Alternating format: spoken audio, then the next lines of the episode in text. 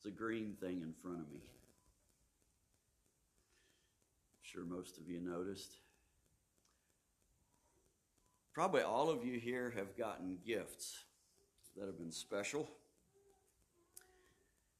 I'd like for you to think about some of those. And this is one that I got. I remember being a boy. In our community, we had a MCC relief sale. Was a fundraiser that happened every year. And mom paid way too much for this tractor so she could get it for me. I still have the original box. It now sits on my shelf and collects dust. It doesn't get played with anymore very much, but kind of a special gift for me. The mom gave me. Some of you men will know what I mean when I say you don't feel like you're quite dressed without a pocket knife in your pocket. That's how I felt for many years. It's just something that usually goes with me. Well, this particular one is a, an old timer. It's a little two blade version. And I think this is the first pocket knife Dad gave to me. And it's not one that I've often carried, but it's a special gift. And I think of Dad, even though he's gone. It's what he used to carry. He used to carry a little old old timer in his pocket. It's a reminder of him. And if we'd go around the room, we could probably have all kinds of stories like that. All these things that that are meaningful. Somebody gave it to me. It means something. Well, today we're going to go back to John 14 and we're going to talk about a gift.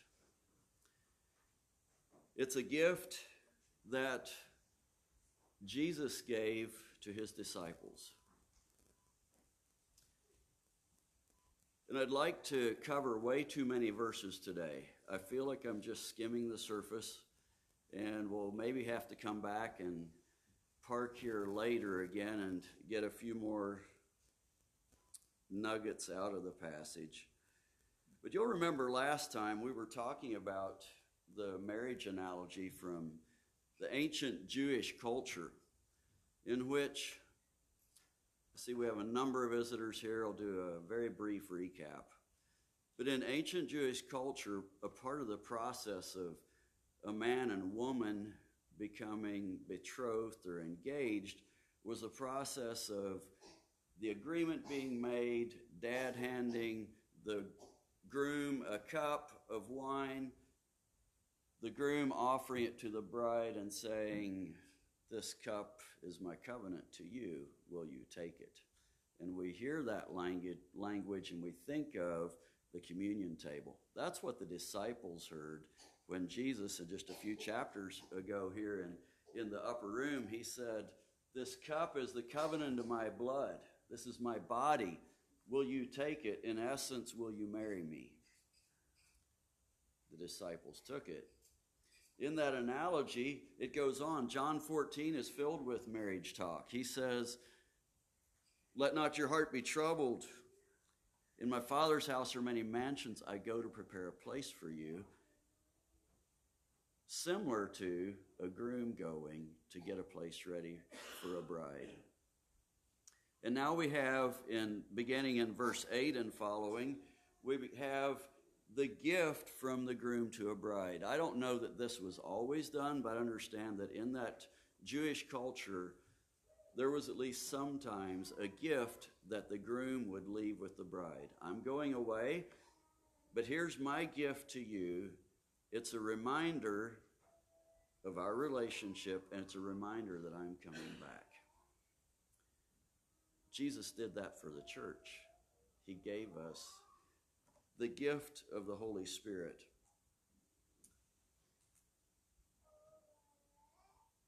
It's a reminder of our relationship with Jesus and a reminder of Christ's return. He will come again. In the meantime, we have the Holy Spirit. In fact, in the epistles, you'll find language like we're sealed with the, by the Spirit, I think this is what it's referring to. It's the promise that Jesus will come again. And we've been given this gift. While I am away, here's the gift that Jesus is giving to his children, to his disciples. So, what I'm going to do following here is we're going to read verses. Oh, wait, before we do that, let's just get our bearings of where we are. In the big scheme, in the, the bigger picture of the outline of John, in chapter 13, we had the supper, the Last Supper, the feet washing service, the betrayer was revealed.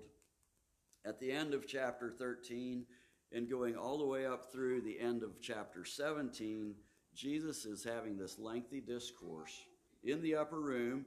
At the end of chapter 14, he gives instructions. Excuse me, he says, Let's go hence. He says, Let's get up and let's go uh, out. And so they're going to a different place now at the end of chapter 14. Where we're at today is still in the upper room, but it's the last thing. Chapters 15, 16, and 17 apparently happened either while they were walking from Jerusalem to the Mount of Olives, or maybe in the Garden of Gethsemane. But chapter 14 is still in, uh, in the upper room here. The text is verses 8 to 31, and I'm going to organize it by thought. We're going to not read it in its entirety at the beginning here.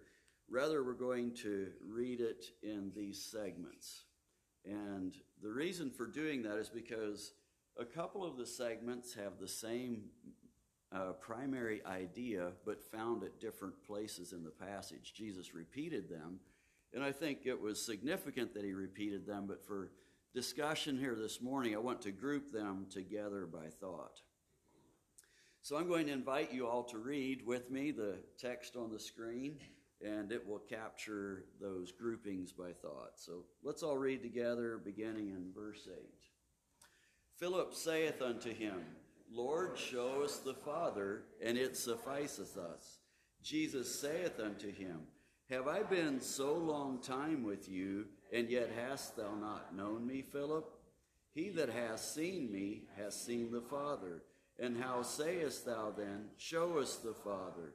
Believest thou not that I am in the Father, and the Father in me? The words that I speak unto you, I speak not of myself, but the Father that dwelleth in me, he doeth the works. Believe me that I am in the Father, and the Father in me, or else believe me for the very work's sake. This is the first thought very simply put, is that Jesus and the Father are one. Jesus was physically present on earth, and yet he's saying, and he says this in other places, I didn't group all of these, but you'll find phrases within some of the other readings in the chapter where it says basically the same thing. It, it's me doing what God says. It's me doing what the Father says. The Father and I are one. Philip, you've been with me for three years. You still haven't made this connection? Is a little bit what Jesus is saying. Haven't you known? Don't you understand that if you know me, you know the Father? He, it was a very personal response to Philip, and I don't think he was uh, chastising or scolding Philip. It was just, Philip, I've been here, you've seen me. And then he goes on through talking about it. He says, The words come from the Father, as do the works. Both, and I think it's important to note that both the words of Jesus and the works of Jesus came from the Father. And it's one of the things that was striking to me as I considered the ramifications of that. You know, we often say, well, there's the, the words of Jesus, they're in red in some Bibles, if you have a red letter edition. Uh, we'll get to the Holy Spirit in a little bit in talking about what his job description is. But it's important to remember that what Jesus is saying is not just something that's to be lightly pushed aside. It's the voice of God Almighty. And we te- in our minds, we tend to separate the persons of the three persons of the Godhead, and that's fine. But remember, they're also all one. And what we hear speaking is as though God from the throne room of heaven has said this, and we have it. The words and the works of Jesus are from the Father. Jesus ends the, the little answer there to return, uh, going to, well, John records this. It's, I wonder how many things have gotten left out of this passage. I think we have everything we need to know. I don't think we're shortchanged.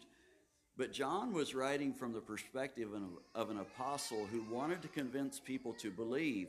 And that's the way he ends here in verse 11. He takes the thought back to belief. And he will do that again later in the passage where he says, you know, if nothing else, if it's still kind of complicated and mysterious, just believe me for the very work's sake. The miracles that I've done, they alone are way beyond what you can imagine a man doing. Believe that Jesus is the Messiah, the anointed one, the Savior of the world. He was the physical, visible person of God on the earth. And I feel like I'm skimming, but I'm going to continue skimming. So much more could be talked about here. Let's go to the next thought, and that is that not only are Jesus and the Father one, but the disciples have access to the Father through Jesus. It's not just that there's some Godhead somewhere that we don't have access to. No, we do have access to Jesus and to God the Father. Let's read together. Verily, verily, I say unto you, he that believeth on me, the works that I do shall he do also, and greater works than these shall he do because I go to my Father. And whatsoever ye shall ask in my name, that will I do, that the Father may be glorified in the Son. If ye shall ask anything in my name, I will do it. I would really love to have a topical discussion sometime on this these verses. And I would like to know what do you do with these verses?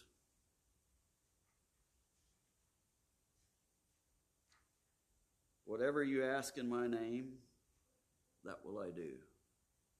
Repeated in verse 14. If you shall ask anything in my name, I will do it. And I don't mean to ask this question for any sort of faith destabilizing purpose, but rather for us to think about deeply what does this really mean? How many of you have prayed a prayer in Jesus' name and it didn't happen?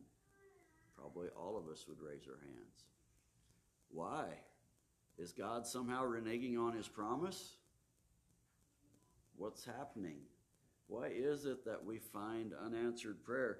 He's saying here, in fact, verse 12, this is fascinating. He says that someone who believes on me, the works that I do, he'll do them too. And then beyond that, even greater works will he do. That's interesting. Jesus is saying, You've seen me do significant miracles. My disciples will do even more. And I'm not exactly sure what all that means, but I think it's uh, of interest that Jesus ministered in a very small geographic region.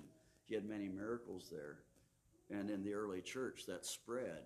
And those miraculous works through the apostles were done the world over.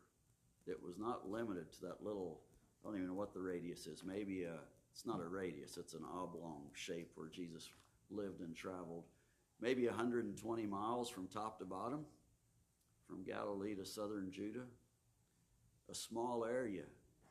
That's like going between Knoxville and Chattanooga, basically. And if you can imagine Jesus having worked between the Smoky Mountains and the Tennessee River, that's approximately the same size as where Jesus would have gone. Now he's it's gone way beyond that. But I'd like for us just to think a little bit. Uh, what does this mean? That, or why do we have unanswered prayer? Why do we have such a broad statement and promise by God, and then we end up with not all of our prayers get answered? I don't think we should be disconcerted by that. I think we should look at what is happening, and I'm going to offer a few suggestions for how we might consider that uh, appropriately. Because there certainly are things. You know, this morning we prayed prayers asking for healing. We've been praying for some healings for years that we have not yet gotten. We thank the Lord when He gives it, but it doesn't always happen the way we think. I think the first thing we have to do is to remember that we're living in a broken world where things are wrong. God is in the process of redeeming it, and that process is not yet complete. And as long as these statements are true, there's no way that everything in the world will be right. In fact, uh, there's, oh, I think I missed this in my notes. There is a verse, I looked it up, forgot to write it down, where it talks about that as long as you're in this world, you will have trouble. Those were also the words of Jesus. He didn't say that these answers to prayer would automatically mean there's no trouble. I think the uh, King James wording for trouble there is tribulation. There will be great difficulty. So I'd like to give a number of other things that kind of fall underneath this one category that go to a, a biblical uh, side of why would why would we not have answers to prayer? And I'm not going to go down in the list of all the things. There's prerequisites for prayer. Scripture says it's faith, it's persistence, it's without ceasing, it's with fasting, it's with righteous living. Those things are all talked about in the context of prayer. But I'm going to look at it in more of a general way that has smatterings of those thoughts in it. The first one is that sometimes we just simply ask for the wrong thing. We're limited in what we think seems like a good thing or a right thing. God, in His sovereignty, He knows something we don't know. And that's not very surprising. He knows so much that we don't know. Uh, but sometimes our mind is focused on the wrong thing. In fact, James says, Ye ask and have not because you ask amiss. You're asking for the wrong thing. It's not a proper request. Sometimes we don't believe. Jesus made reference to this many times as he was performing miracles. He would say things like, Do you believe that I can do this? Well, be it to you just in the same way that you believe. That was his response that we heard numerous times. Sometimes we don't fast and pray the way we ought to. Jesus, when his disciples were trying to cast out a demon and were unable to do so, he said, This one, this kind only comes out by prayer and fasting. And sometimes I think we ask out of God's will. That's similar to the first one, but with a specific uh, wrong thing is that it's against God's will. Uh, 1 John 5 14 says, If we ask anything according to his will, he hears us. And the truth is that since we don't have a monopoly on understanding God's will, we don't always get that right. But God will answer according to his will. This whole thing of praying, sometime meditate on Romans 8 26 and 27 in particular. It leads up to the common verse. Caleb quoted it this morning. Uh, we know that all things work together for good to them that love God. But the t- verses just prior to that talk about how sometimes we don't know how to pray. And the Spirit prays things. We don't even, we go into prayer, we're needy, we're asking God for help, and the Spirit prays in and through us in ways that we don't even know. It says, with groanings that cannot be uttered. Sometimes it may not even be audibly, uh, but the Spirit does help us with our praying. So, those are a few thoughts about why do we have unanswered prayer. Uh, I want to encourage you all do what Jesus said, be persistent. Do come to Him in faith and believing and trust. He is faithful. He does know what we don't know. He will give the best answer, and He will redeem this broken world. And I say the sooner the better. I look forward to when all that is wrong is made right forever. So, disciples have access to the Father. Disciples are also obedient. Let's read together. If you love me, keep my commandments. He that hath my commandments and keepeth them, he it is that loveth me, And he that loveth me shall be loved of my Father, and I will love him, and will manifest myself to him. Judas saith unto him, not Iscariot, Lord, how is it that thou wilt manifest thyself unto us, and not unto the world? Jesus answered and said unto him, If a man love me, he will keep my words, and my Father will love him, and we will come unto him, and make our abode with him. He that loveth me not keepeth not my sayings, and the word which ye hear is not mine, but the Father's which sent me. So I'll just once again highlight the very last phrase. It was from a prior thought. Jesus and the Father are one. The words of Jesus come from the Father. If you love me, keep my commandments. We've heard that a lot. We ought to hear that a lot. We ought to live that a lot because those who know and keep the commandments of Jesus love him. And then he goes on to say that those who love me with obedience will be loved by me and my Father and will experience the revelation of the person of Jesus. You catch that phrase there? I will manifest myself unto him. These things are all linked, and once again, I don't think it's so much in a, a formulaic fashion where you do this, this happens. Computers are very unforgiving with input and output, as are calculators and many other things with numbers. Whatever you put in, that's just what you get, barring that some program doesn't malfunction. It's, it's a very defined set of things. I don't look at the way Jesus teaches here about obedience as being that way. Well, he certainly wants us to be obedient, and it demonstrates whether or not we love him. In fact, he says the opposite. He says, You don't obey what I say, you don't love me. He makes it very plain that our obedience is linked to whether or not we love God. And it, I think it goes back to the great commandment. The first commandment, the greatest commandment, love the Lord your God with all your heart, soul, mind, and strength. That is the most important thing.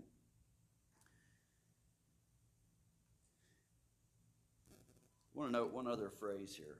In verse 23, he says, If you love me, keep my words. So here we have this loving obedience happening. My Father will love him. And we, here we have a plural pronoun, we, Father and Jesus, we will come to him and make our abode with him. We'll make our house with him. And that's where we, that, that really leads us to the heart of the passage that I want to spend a little more time on. Is that how does that happen? God the Father and his Son Jesus, we do not see them visibly living here among us and in us. We don't see that. But he says, if you love me, keep my commandments, and then when you love me, this is what happens. And I think the focus is on relationship. The focus is on I am loving God, I'm serving Him.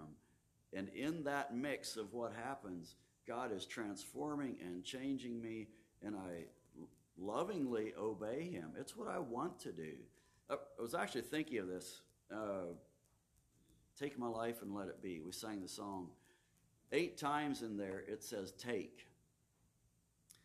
Normally, when we think of taking, it's someone just coming and getting it and removing it. That's not the tenor in which the word take is used there. It's written in the realm of I give it. I'm giving it to you. Something I've had to think about is can true stewards of God be rich?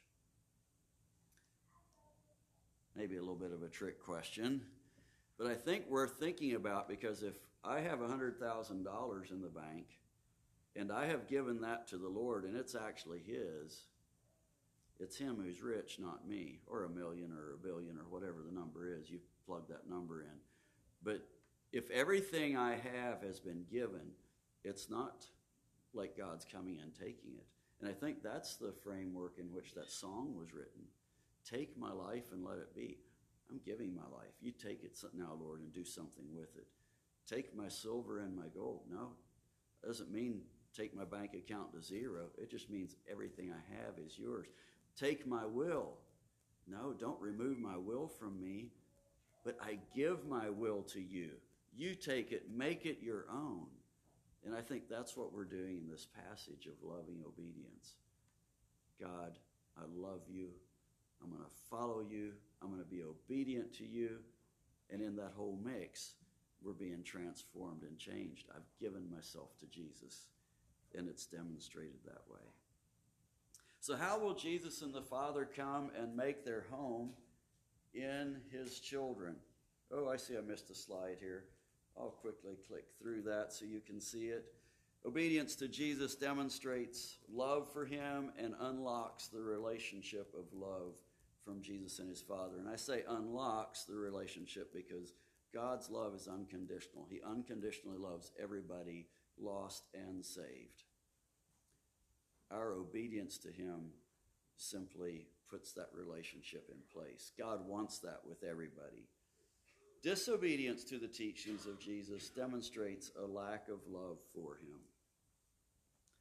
We have words of comfort and words of warning. They're both present. I'll take the comfort. That's where I want to live. Loving obedience to Jesus.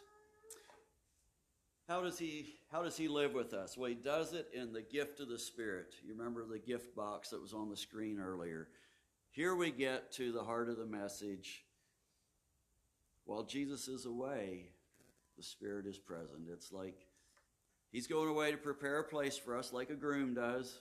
But in the meantime, he says, I'm not going to leave you comfortless. You're going to have my Spirit. The Spirit of Jesus will be there. Let's read beginning in verse 16. And I will pray the Father, and he shall give you another comforter, that we may abide with you forever. Even the Spirit of truth, whom the world cannot receive, because it sees him not, neither knows him. But ye know him, for he dwelleth with you, and shall be in you. I will not leave you comfortless. I will come to you. Yet a little while, and the world seeth me no more, but ye see me, because I live, ye shall live also. At that day ye shall know that I am in my Father, and ye in me, and I in you. And the next screen as well. These things have I spoken unto you. But the Comforter, which is the Holy Ghost, whom the Father will send in my name, he shall teach you all things and bring all things to your remembrance, whatsoever I have said unto you.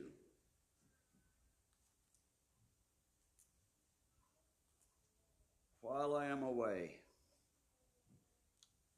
the Spirit will come and live with you forever.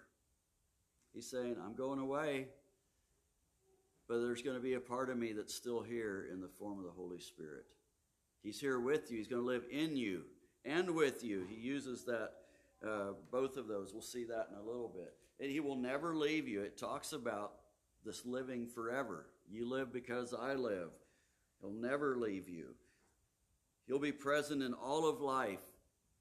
That's earthly life and through eternity.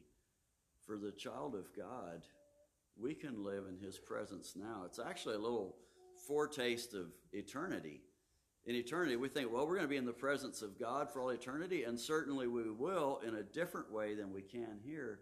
But we get a touch of that because God sent His Holy Spirit to be with us and to live in us and with us.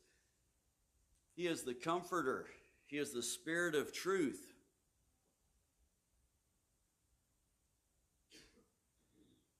That's why we go to Him. We need to know what truth is, and we need comfort and we can find that from him. And here's the phrase that I've kept alluding to it specifically says, He will be in you and He will be with you. I find that very comforting. And now, more of a job description. He will teach you all things. Jesus said that I have taught you. And I think that this applies in a couple of different ways. I think this applies to both the apostles and to believers throughout history. Specifically, I believe it applied to the apostles Because he said, I'll bring to your remembrance the things that I have taught you. And he, he did that. The Spirit allowed these men to remember the things that were needful for us to have a written copy of God's Word, a written record of what happened when Jesus was on earth. And the same thing happens to us today. We now have the written record. And as we take this and put it in our hearts and lives and memorize and meditate, and it becomes a part of us, guess what? The Spirit can once again start to remind, oh, yeah, you remember that verse? You remember that? Jesus said that. The same kind of thing can happen in a slightly different way.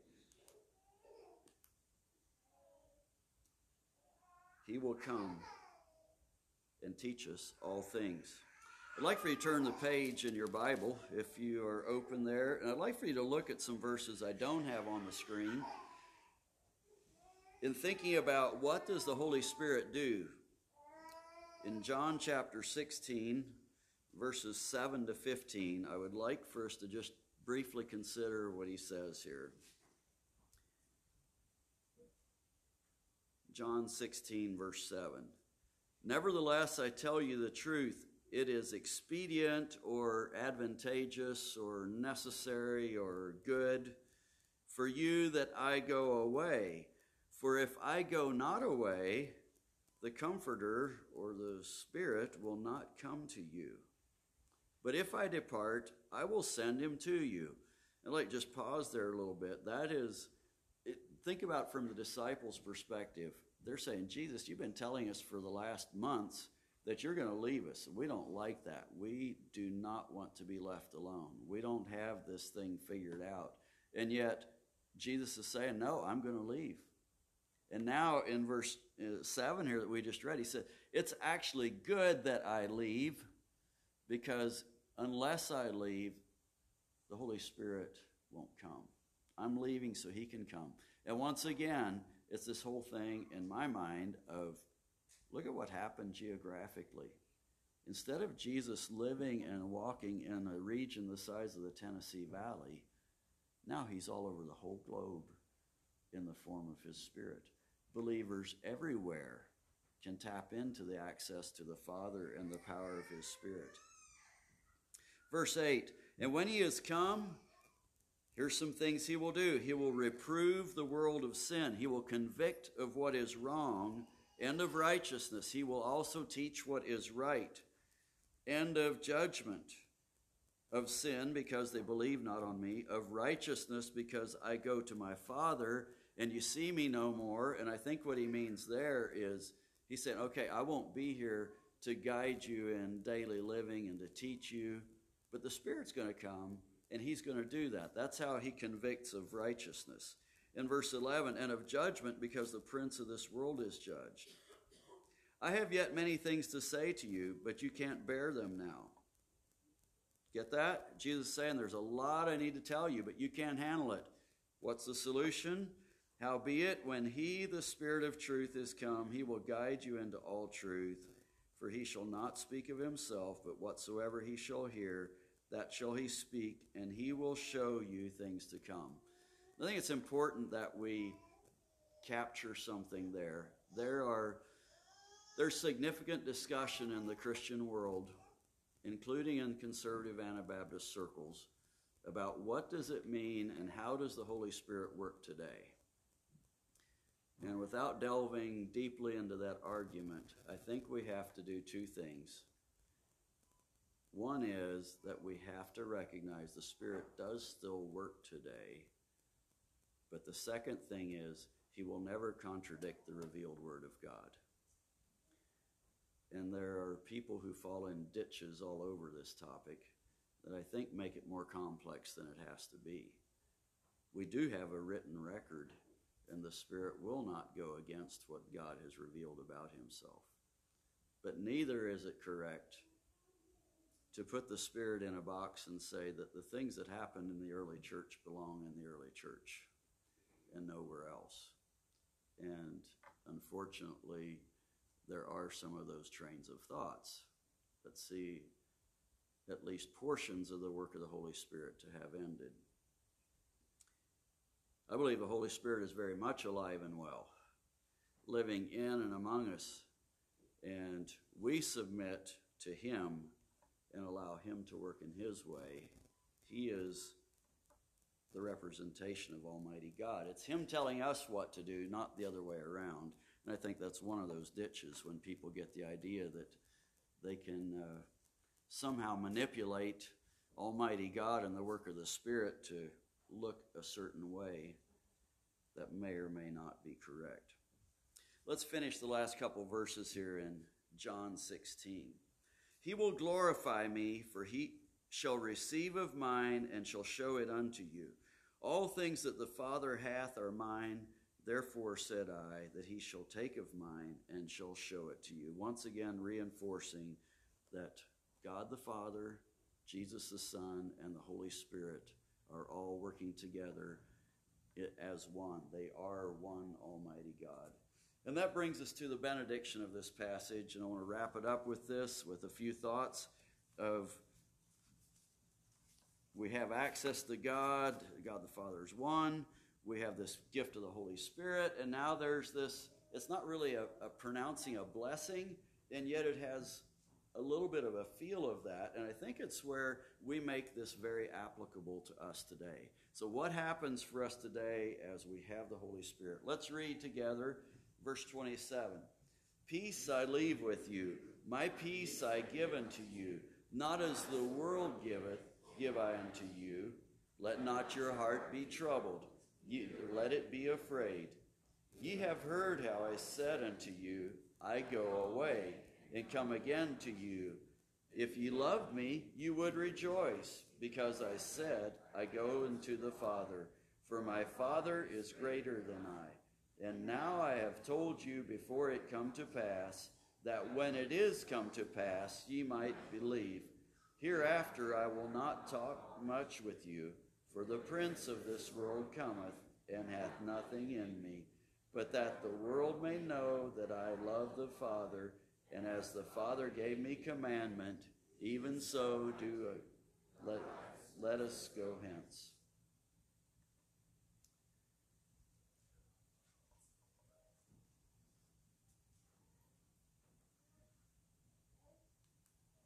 Jesus gives peace, not like the world gives.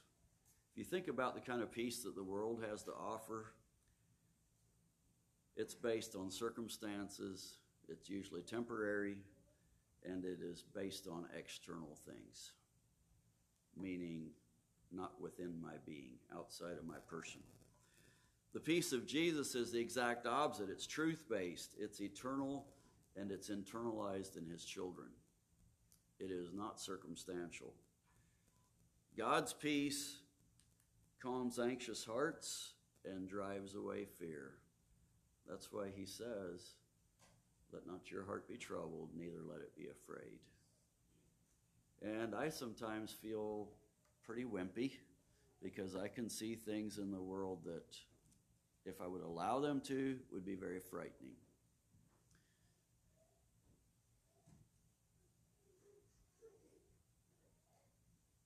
Peace I leave with you. We can take those frightening things and we can say, But the Spirit is here with me.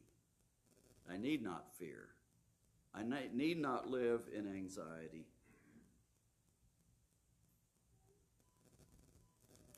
Our love for Jesus seeks what's good for God's kingdom. He said here in this passage, he said, if if you love me, you would rejoice. It's like the disciples were getting sad that he's leaving, and Jesus is saying, No, if you love me, you're going to be glad that I'm going to my Father.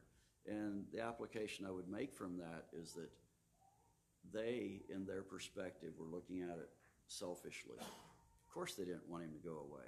None of us would have. But Jesus is saying, if you love me, then submit to what's best for the kingdom of God.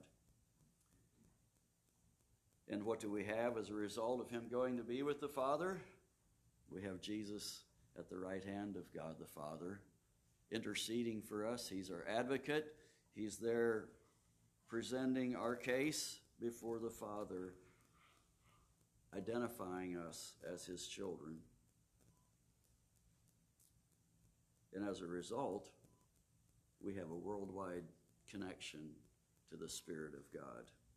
Jesus lived and ministered in a small area, and we get the Holy Spirit as a result. So take it home with you. I'm going to do some review, some application here. Jesus and the Father are one. Believe. It was mentioned a couple times. Believe that that is the case and live as though you believe it.